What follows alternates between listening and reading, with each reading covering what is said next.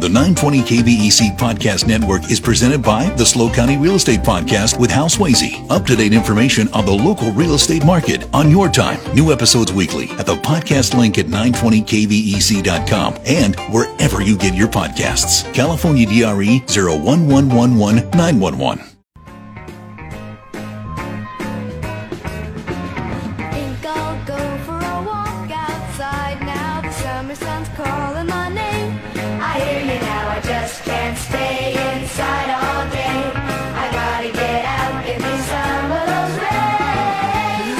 Nothing makes me happier than listening to the music on this show every day that I listen to it because it always just makes me smile. And I don't know who picks out all these songs, but whoever's doing it, you're doing an amazing job. All right, well, but name the tune. Anyways, was, uh, Come on, Jordan. What, do you know the tune? I got nothing. I got nothing. I have Are no you idea. kidding me? No, seriously, I really don't know. The Brady Bunch. It's not the Rolling Stones. Is that the Brady right? Bunch? It's the Brady not Bunch. Stones. It's not Led Zeppelin. Very good. That was my next guess. okay, there you go. I'm out. I'm Michael Aaron Woody sitting in for Dave Congalton today on Hometown Radio, uh, News Talk 92, 920 AM, 96.5 FM. This hour, we have an amazingly special, super special guest, and that is former state assembly member Jordan Cunningham. What an honor it is to have you here today. You are too kind. Thanks No. for the invite. No, thank you, thank you for coming on here today. When uh, I was first putting to, together this show, I was uh, Nairi and I were talking. Nairi Shajin, who obviously you know very well, Yep. and uh, Nairi and I were talking about this, and she mentioned to me, she said, "Why don't you call Jordan up?" And it, you know, the light bulb went off because what I was looking for is I was looking for people to come in and talk about these lies that they have. And and the real theme of this today is people who have done things what I would say a lot differently than the normal person living uh, you know your life and these things the people who have made decisions in life to step out and to really do something clear out there in left field that most people will say that's for everybody else and obviously with you your name came up and it's like oh got to reach out to him got to got to talk to him about this and doing something like this and it, that's what i was saying it's such an honor to have you here today And then you're like, is that guy still alive? yeah wait, wait he's, not in He's- office anymore He's been Wait. out of office since December. Does he's he count? Sitting, sitting around waiting to answer the phone. yeah, exactly. so, anyways, thanks again for coming in today. One of the things that I wanted to talk about today is because you spent, uh, I believe it was three terms, Three two-year terms. three two-year terms in the state in the state assembly, and so much of being in politics is what people see publicly. They see they see people like you in the paper, or me when I've been elected office and passed in the paper, and they see our lives a certain way through a certain prism. But what they never get to see is they never get to see the real person that's involved in doing this. That they have real families and they have real lives and they have real you know, they just have a real thing going on. And the take that I've always heard about you was something really simple. There are two types of politicians out there. There are those that um, truly want to be that politician. And then you have the people, which is the minority politicians, which are normal people that get involved in this. And you're more than likely to see them hanging out at Costco eating a $1.50 hot dog, shopping with their family, and just being that normal person who happens to want to go into politics. You have always fallen in that latter category of just being this normal guy who got involved in politics. I'd I'd say that's probably about right. I mean, I think a lot of people get into it for a ton of reasons, Yeah. and the people that I liked working with the best, whether it was local, federal, or the state level where I served, were the people that fell into that latter category, where you know they you, you look back at the the founders and the framers, and the idea was not for politics to be a career. Yeah. That was that wasn't how they set it up. I mean, these guys farmed. You know, Ben Franklin invented stuff. Yeah. I mean, they, you know, they had other lives. They would go serve in their state legislature. They would serve in Congress. Uh, they go do it for a while because they had that call to serve, and then they go back to whatever they were doing before. And that's sort of the model I I took. And you know, politics is. I mean, six years in the state assembly is uh, a lifetime.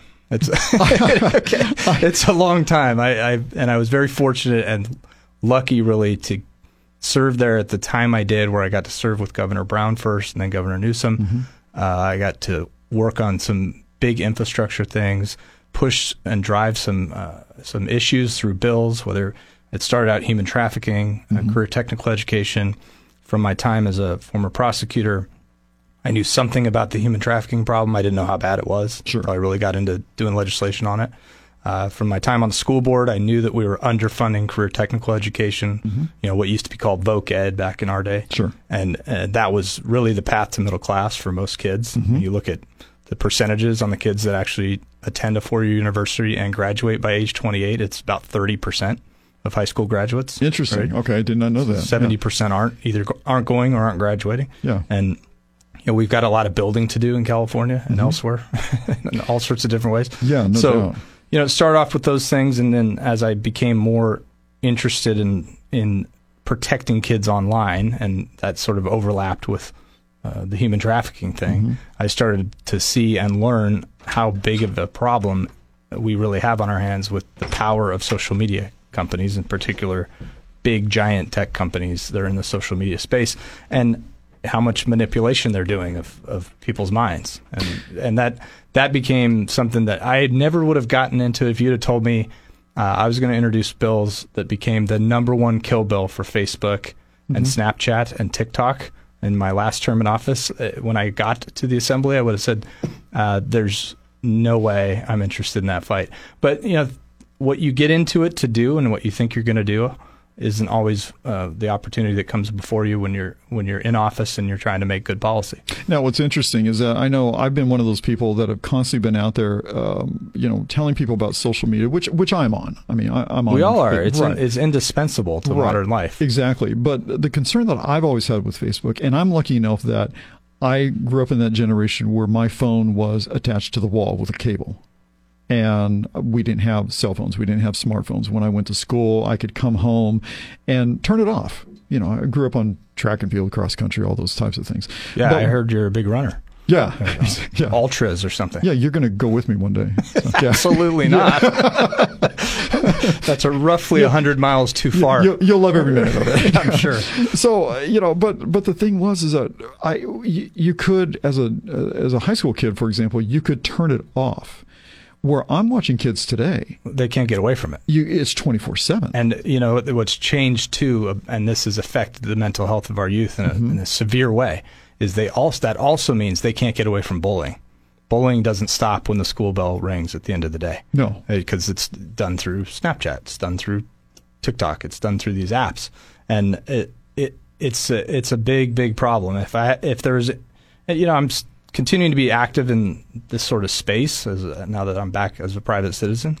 But if there's one social problem that we have not gotten a handle on, it's uh, how social media in particular is impacting our youth. Yeah, and see what's interesting. You bring up the bullying issue, and this is something that I've heard a lot of people with uh, an older generation, with all due respect, that will talk about. Well, geez, when I was growing up, you know, when I was bullied at school, I just tolerated it. It made me tougher, and on and on and on. And that's where I have to explain to somebody. But you don't understand when you were bullied, quote, bullied at school. It came during break between classes, it came during lunch period or something like that. You could still get away from it. We're dealing in a world today where kids are picking up their phones and it's 24 7 nonstop over and over and over and over and over, which is completely different than what we dealt with in terms of bullying. Yeah, what if it happened at 11 p.m. when you're trying to get to sleep and get a good night of sleep so you can be alert in school the next day? Yeah, and, and I, I've- I've heard kids, um, you know, that they literally sleep with their phone underneath their pillow, and they they're on the phone all night, going through this over and over and over. And um, and I know you as a parent, you've got to have a lot of um, Oh, you know, we, we, concerns over we that. fight a constant battle against screen time in our house. Yeah, I, I, It's like a constant battle. I would imagine so. Well, listen, we're heading to our first break right now, and after this break, I want to continue this conversation about um, you know social media technology and how this is affecting our youth. So, anyways, we're going to head to our first break right now, and thank you so much for joining us today. This is News Talk 920 AM, 96.5 FM, KVEC.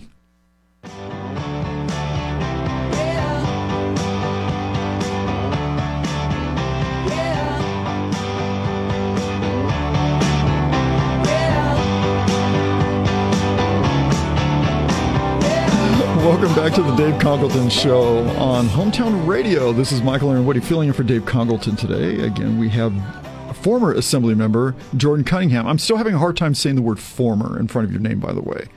Oh, that's all right. You can call me Jordan. Okay. Yeah. Well, I don't mind. Makes it I- I- easier. it just feels it just feels so disrespectful if I just call you Jordan. No, but- not at all. Okay. Well, okay, we have Jordan on here. God, that just still feels disrespectful. Okay, so we have Jordan on here, and uh, you know, we came out of this last break talking about the effects of social media on kids, and I know that this was really important to you during your time in the state assembly, amongst many other things that you accomplished up there. Um, and we were talking about the importance of um, what how it's affecting our kids today and our youth. Yeah, I, to me, this is the modern version of uh, the tobacco litigation of decades ago, right? A, a product that maybe we didn't really realize uh, as a society how harmful it actually could be, and then maybe some companies weren't exactly forthright about that. And I think we're sort of at a similar historical arc with the social media thing. And Yeah. I think, um, you know, in particular, TikTok and the data mining they're doing that's being shared with the Chinese Communist Party. I mean, I think- yeah. uh, you know, there's there's other national security implications of it too. Uh, but I tell you what, the political winds have shifted. Me and uh, my joint author Buffy Wicks, who represents Berkeley, uh, did a bill for age appropriate design code last year. Uh, it it had been done in the UK, and we modified that for California. We got that to the governor. The governor signed it into law. It takes effect January 1st. It's being challenged in court by the t- big tech companies. Sure. But um, it's a first in the nation type law to protect kids.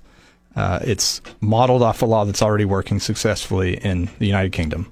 Uh, so they can't say, well, well, we can't possibly do this, or it's going to destroy technology, or we're going to boot every kid off the internet. All the same stuff they always say, um, which is false most of the time.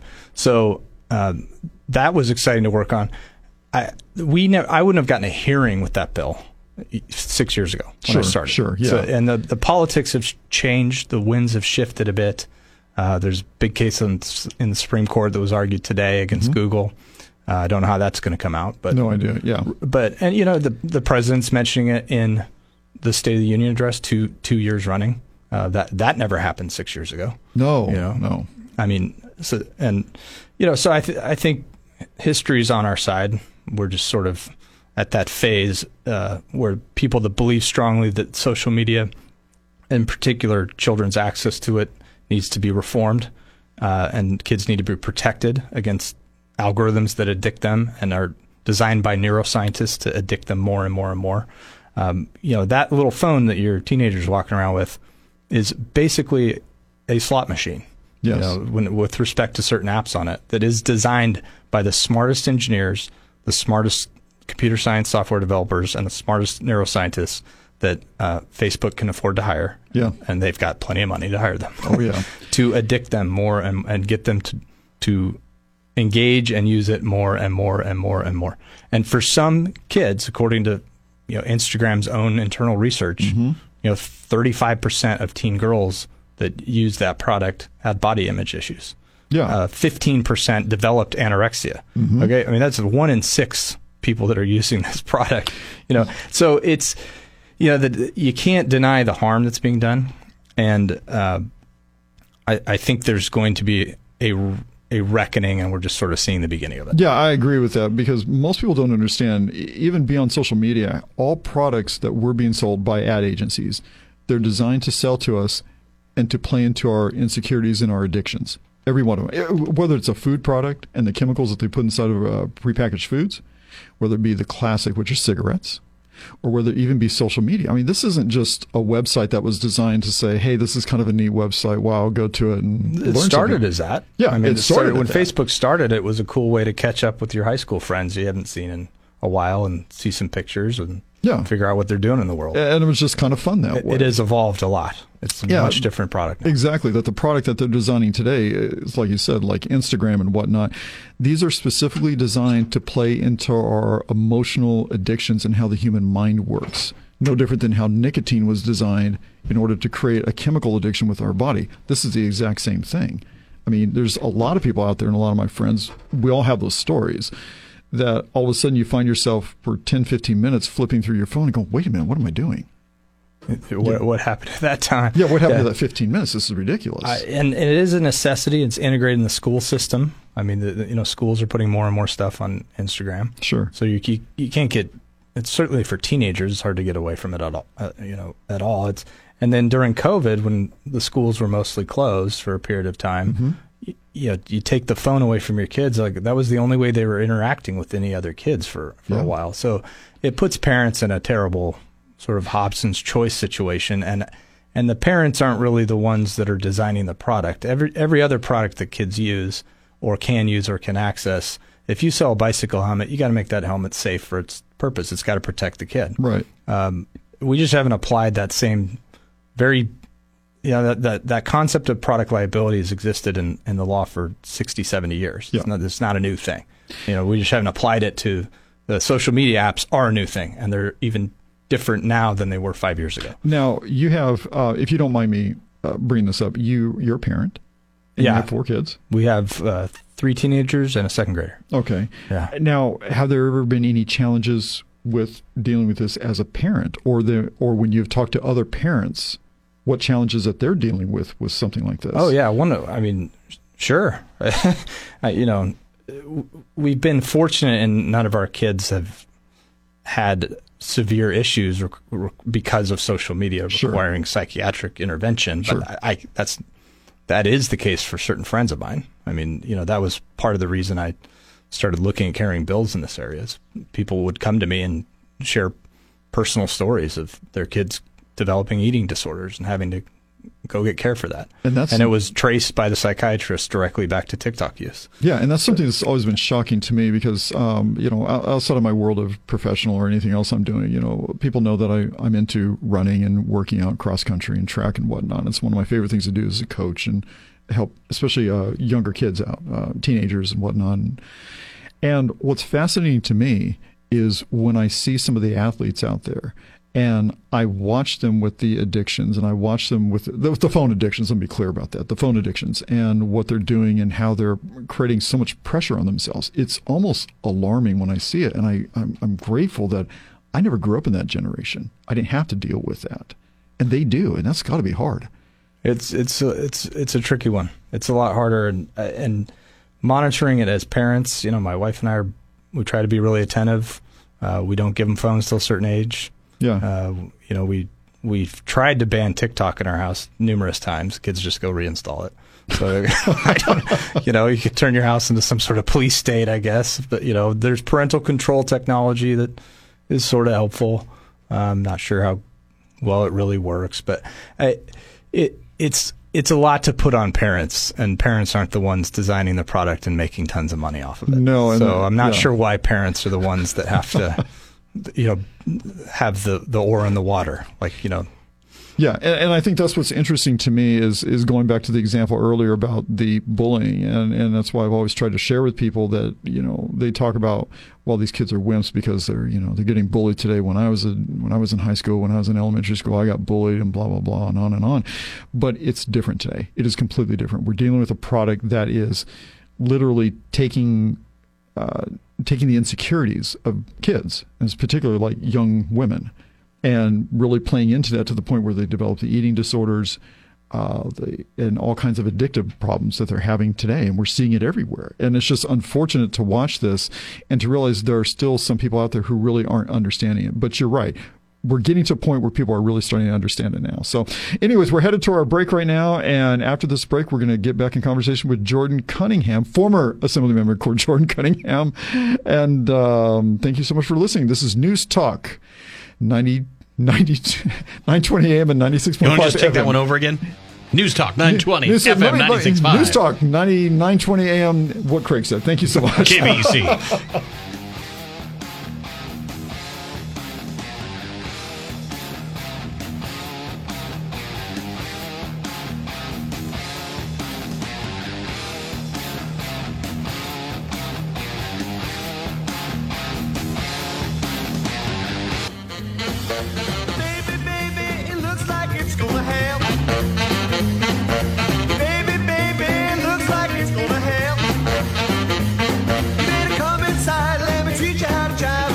I think that I have inspired Craig to get his numbers mixed up. Is that yes. true? I, I don't know. Inspired, Inspired? or I don't know. What, what's the other term? Like Jordan, you're an attorney. Tripped me up? You got the word Yeah. for it. despired. Perspired? I, I don't know. I just made up a word. Did you? That's the kind of thing you can do. Do you use that in court? No, Okay. not a real word. Number messing up has become infectious. Yes, it has. This is the Hometown Radio with Dave Congalton. I'm Michael Aaron Woody sitting in for Dave Congalton today. And we are have the honor to have former Assembly member. I'm sorry, I can't call you Jordan. I have to say Assembly in front of it. Hey, suit You know, he was an assemblyman, not like president or anything. You could, you can. Yeah. He's, Dr. J. Okay, we, we are okay. that, you know, call him something. But, Call you know, me whatever you want. Just don't call me late Right, to there you dinner. go. Like if it was a senator, then I could see like, oh wow, you know that's pretty high position. No, that's the only reason to run for Senate. But is a to a better title. but assemblyman, People- especially in California, I mean, isn't that like dog catcher like plus one? wow, Come on. wow. That's a burn. Really? What, what were you ruling with your iron fist as assemblyman? I like to consider it's the number of constituents you have. So four hundred ninety thousand. That's great, but That's a that's you know. it's assembly. pretty Come on. If you I'm a dog catcher, I'm catching a lot of dogs, Dogs. over a lot of area. yeah, for the, a lot the of best people. one, but still, you know, I'm just Michael. He's is just he's Jordan. Okay, Don't, well- don't yeah. don't worry about assemblyman. Okay, let's You try don't need this to again. kiss his ring. It's okay. Let's let's try this again. We're in conversation with Jordan today. Is that better? Yeah, perfect. That works perfect. Well, you could still use his last name though. Cunningham. There you go. Jordan Cunningham. We're in conversation with Jordan Cunningham today. There you go. Works easy. well, we've been spending the first half of this hour talking about some of his accomplishments, and one of them that's really important, I, I think, to both of us in here is the aspects of what social media has been doing, especially to our youth. But um, something else that I want to talk about as well today. Uh, that I've always found fascinating is we obviously live in a state that is very much controlled by the uh, Democratic Party. It's deep blue here, It's deep blue. But you know, there's pockets of purple. so There's pockets of deep red. yeah. So how in the world does somebody like you, who goes in as a conservative, member of the Republican Party, what challenges did you face going into that environment, and how did you get anything done? Well, I had a couple advantages, I think, in that one, I was an attorney. I am an attorney. My wife and I have a law firm Sure. together. Um, you know, our social group, you know, the friends you kind of bring in to your life running for office are sort of the friends you end up with when you're done running for office. Because when you're in office, you know, there's a transactional element to a lot of things. Although I've met some great people that have become great friends Sure. over the course of time. But the, you know, we, we we have a politically diverse set of friends, so to speak. And you know, as lawyers, you're used to kind of helping people solve problems, and you know, you don't, you certainly don't judge them by their political affiliation or their political beliefs, right? Um, and I try to take that approach to the job. Plus, your job is to, in my view, as a public servant, is to represent your district, and your district's got. My district had all sorts of different Oh, viewpoints, yes. and you Oh, had a- yes. you had it all. We we have super far right in Creston. We have Yeah. super far left at Grover Beach. Mm-hmm. We have everything in between in the middle. Uh, it's not all ge- geographically correlated, but you get my point. But you add it all up, and the district was pretty purple. So for me, if I'm doing stuff bipartisan, I'm working on offshore wind energy. I'm working on Mm-hmm. renewable energy. I'm working on, and then part of it's just getting stuff for your district that needs to be fixed. When I came in, my first year in office, we had 12 deaths in a month at the Highway 41 46 junction. Sure. Yes. Right? I mean, we had 17 that year. Um, I was really lucky because Governor Brown was very happy with me over a, a vote I crossed the aisle that was important to him. Um, and, you know, he, he helped me get the money to permanently fix Highway 41 46. We landed that. Uh, it's, construction starts this year, by the way, on that. Okay. Uh, they're widening the 46 uh, up to the Y. Mm-hmm. And they're going to start building the, the interchange at the Y. When- yeah. And, you know, so stuff like that, you know, that's not red or blue. That's not, you know, D or R. Mm-hmm. That's just delivering for your district, right? I mean, and, and because my district was one where I, I could reach across the aisle, I could do bipartisan bills. I got, I got politically rewarded for that because my district was, you know, very, very much down the middle Sure. uh, very purple. Uh, some people, if you're in a deep red or deep blue district, you uh, co-author a bill with a Republican or you co-author a bill with a Democrat. Uh, you're buying yourself a primary challenger, right? You're making your life more difficult by doing that. So, um, yeah, you're you're there to represent your district, figure out where it's at. It's representative democracy after all. Yeah. um, and and try to deliver for your district, and whether that's you know get COVID relief uh, during COVID, you know, it was a lot of getting PPE for the district. It's highways, it's infrastructure stuff. A lot of that just isn't partisan.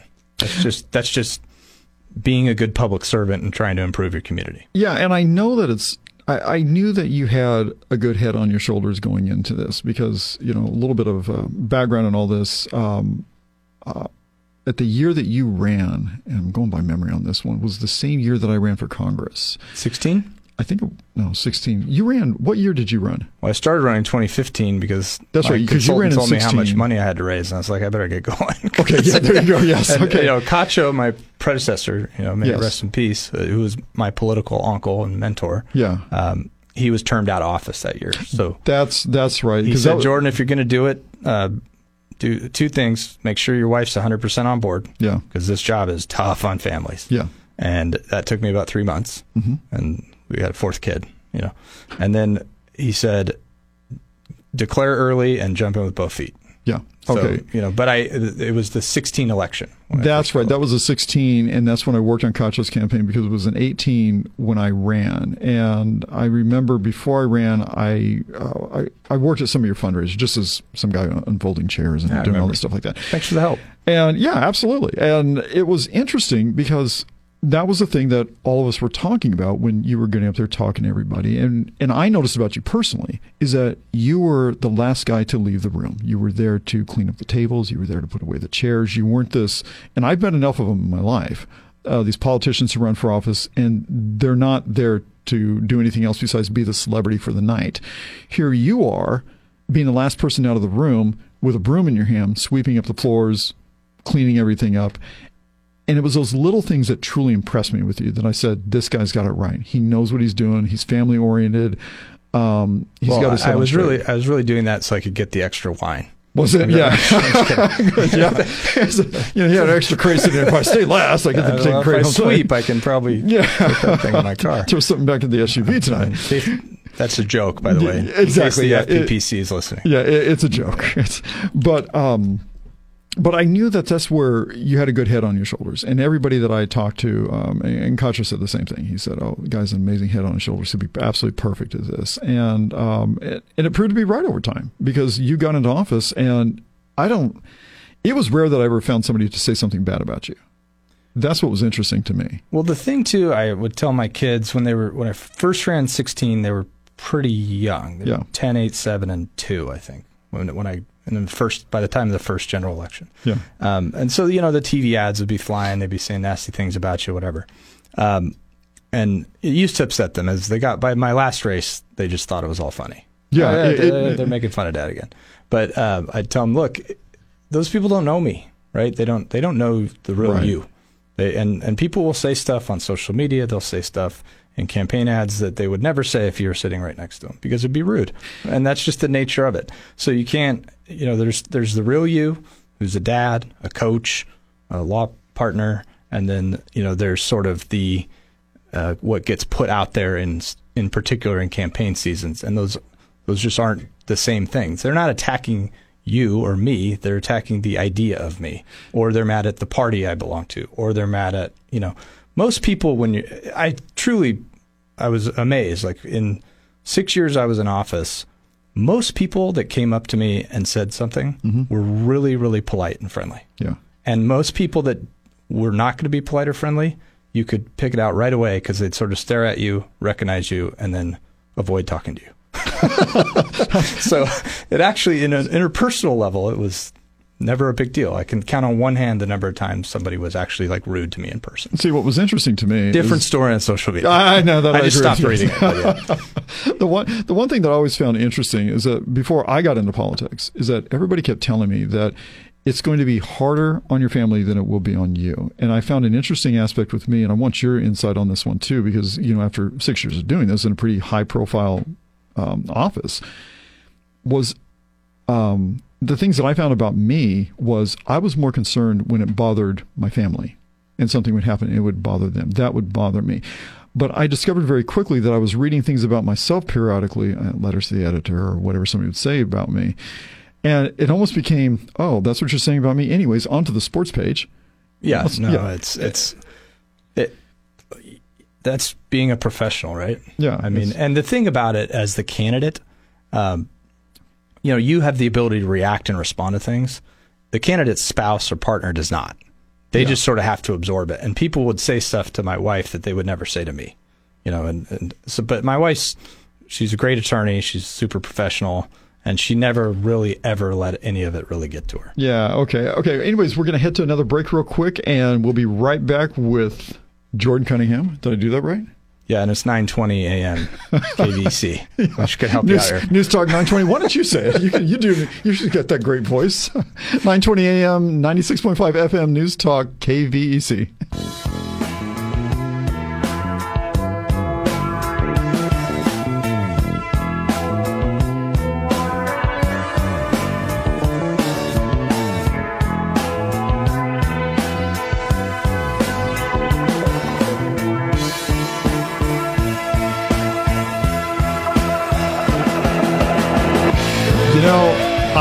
Always found it that time will pass very quickly if you have amazing guests. And for the last few hours, I've had amazing guests on here, and it goes without saying that my third guest has just been absolutely stunning to talk to. And I'm stunned over where the time has gone because I have 500 questions I wish we could talk about this evening, but we can't get to them all. I'll come back.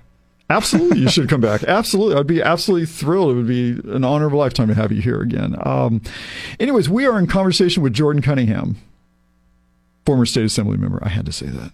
You just knew I was going to say that. Yeah, it just has to come out that way. And talking about his time working up in the state assembly, the challenges that he's been facing, some of his accomplishments as well. But I would be remiss if I didn't ask you the question, and I hate asking this because I already know the answer because I get asked this. I already Am know I going to run for office again? You ever going to run for office again? Probably not. Okay. Uh, it's certainly not in the plan uh, for any time soon. Uh, as I mentioned, we've got three teenagers Mm-hmm. got, and a second grader. We got three in high school at the same time. Uh, if you fast forward four years, we'll have three in college at the same time. yeah. So you know, and I've my sac my my, family has sacrificed a lot for me to be able to do this job. I mean, Sure. eight months a year, I was gone Monday through Thursday for work. Pretty much, you know. And you had to drive. And you had to drive that. Yeah, no direct flights. So that was a three and a half to four hour drive each way. Oh, good Um, grief! Don't miss that commute, by the way. No. I don't recommend it. I I would imagine if you drive it enough times, you know where all the stops are. Know where all Oh, the yeah, I could probably drive I five in my sleep. Not that I would, but probably could. But yeah, I, you know, so th- it's just the I'm I'm making up for lost time with you know my kids. I'm able to coach. I've always been able to coach soccer because it's during the legislative break, uh, but I wasn't able to always do. You know, I've done flag football. I've done baseball.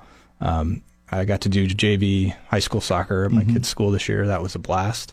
Um, never had the time in the schedule to do that. Um, and you know, I'm I just don't have any burning desire. I mean, if you're going to run for office, what, whatever office it is, I mean, you got to want it, man. Right. I mean, you want to because you're you're signing up for attending events, dialing for dollars, fundraising. Yeah. Uh, a lot of time away from home, a lot of time away at nights. You know, doing campaign stuff. Uh, you got to really have that burning desire to serve in that particular office. Was- Oh, and I I don't have another office I have that desire to serve in. so, I would imagine not. was the job different than what you thought it would be like? Yes and no. I mean, it was actually, I was surprised at how easy it was to form relationships uh, and then partner with uh, Democrats. Understand every bill I ever introduced, every bill I got signed into law, every dollar of infrastructure we got brought in, I needed Democrat votes for that. Absolutely, That's the yeah. structure of the committees. That's the structure. But you form those relationships, and the state assembly is 80 members for the state, Mm-hmm. and the Senate's 40. That's still a small enough group. You can reasonably get to know most of those people. You know, I played softball on Tuesdays, you know, on a, on a bipartisan team. I played soccer on Wednesdays, bipartisan team. So you, you socialize with them away from work a little bit too, and then you know you develop friendships, and that that sort of uh, I think helped me land a lot of things I wouldn't have landed in terms of bills signed, uh, you know, and and again, I was in a district where, you know, I knew where my no-fly zones were. Right, I never voted for a tax increase in six years. Sure. I think Californians are taxed enough. Yeah. I mean that you know I, I am a Republican, um, but I could shoot down the middle on energy, do a lot of stuff in offshore wind, renewable energy, uh, healthcare, education, supporting and pushing state commitment for career tech ed.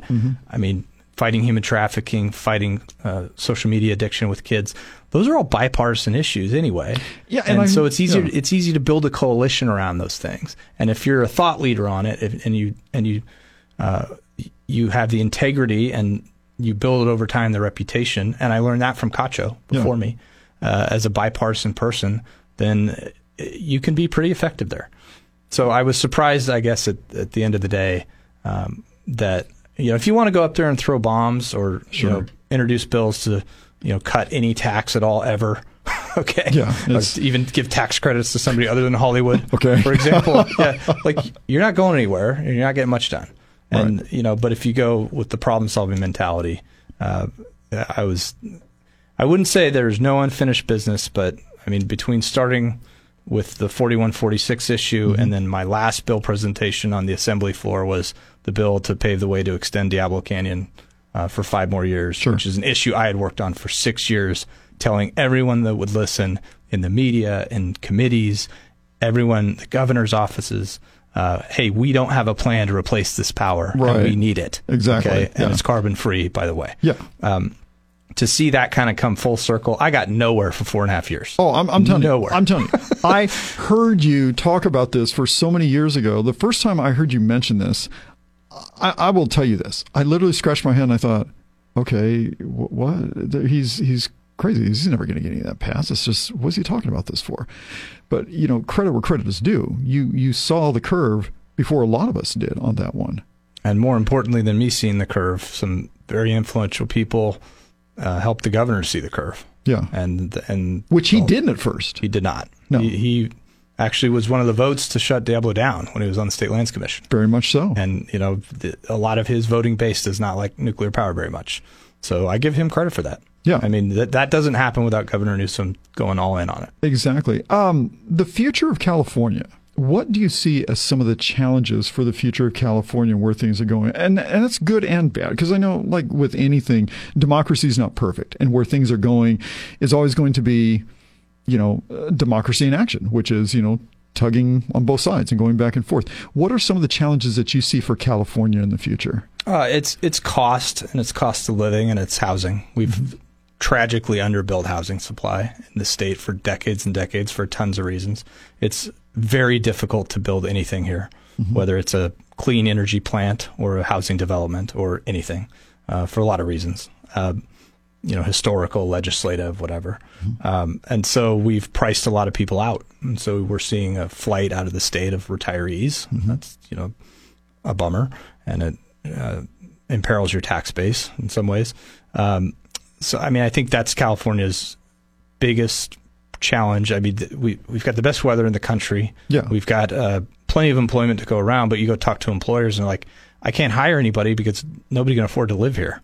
You know, so uh, that you know the the housing thing's got to get fixed, and I think it's moving in the right direction. And I think locally, I give a lot of credit to uh, the leaders that run the cities here in the county because I think they've pushed the right direction. Um, but uh, we got to make it easier to build, man. It- Yeah. it- you know, and and you can have the environmental protection you want without allowing those things to be used as roadblocks to stop anything. Yeah, and it's it's difficult because you know with housing, uh, obviously I'm an engineer. Now I come from a family of architects and engineers, and I've worked in construction. I'm a licensed contractor, and uh, one of the interesting things that I have noticed about housing costs along the coastline is that we're also fighting against the desirability to live here, and that housing is not a commodity as much as it is as it's an auction market. In other words, I don't care how much it costs to build something, as long as two people are willing to spend X amount of dollars on that house, for example, it might have cost you two hundred thousand to build it, but if you've got two people who are willing to spend one point five million on that house, it will always cost one point five million because it's an auction market. So we have this odd uh, challenge, in especially living along the coast of California and the Central Coast, which is so desirable to live here. How I mean, how in the world do you even attack something like that?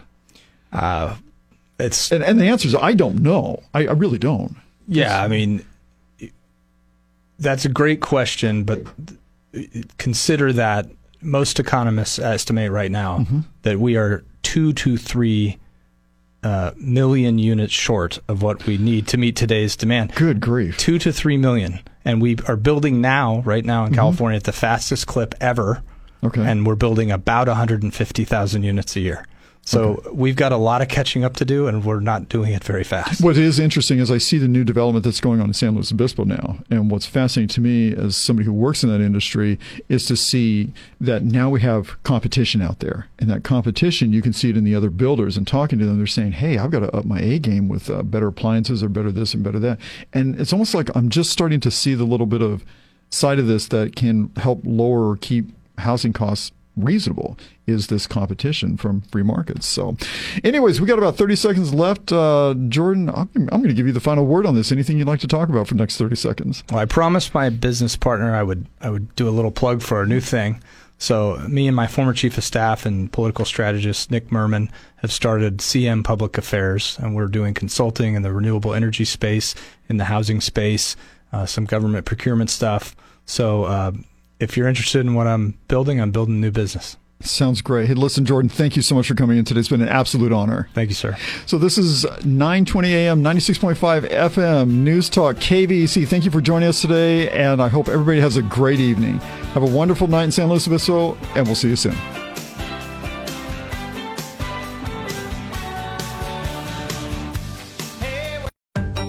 The 920 KVEC Podcast Network is presented by the SLO County Real Estate Podcast with Hal Swayze. Up to date information on the local real estate market on your time. New episodes weekly at the podcast link at 920kvec.com and wherever you get your podcasts. California DRE 01111 911.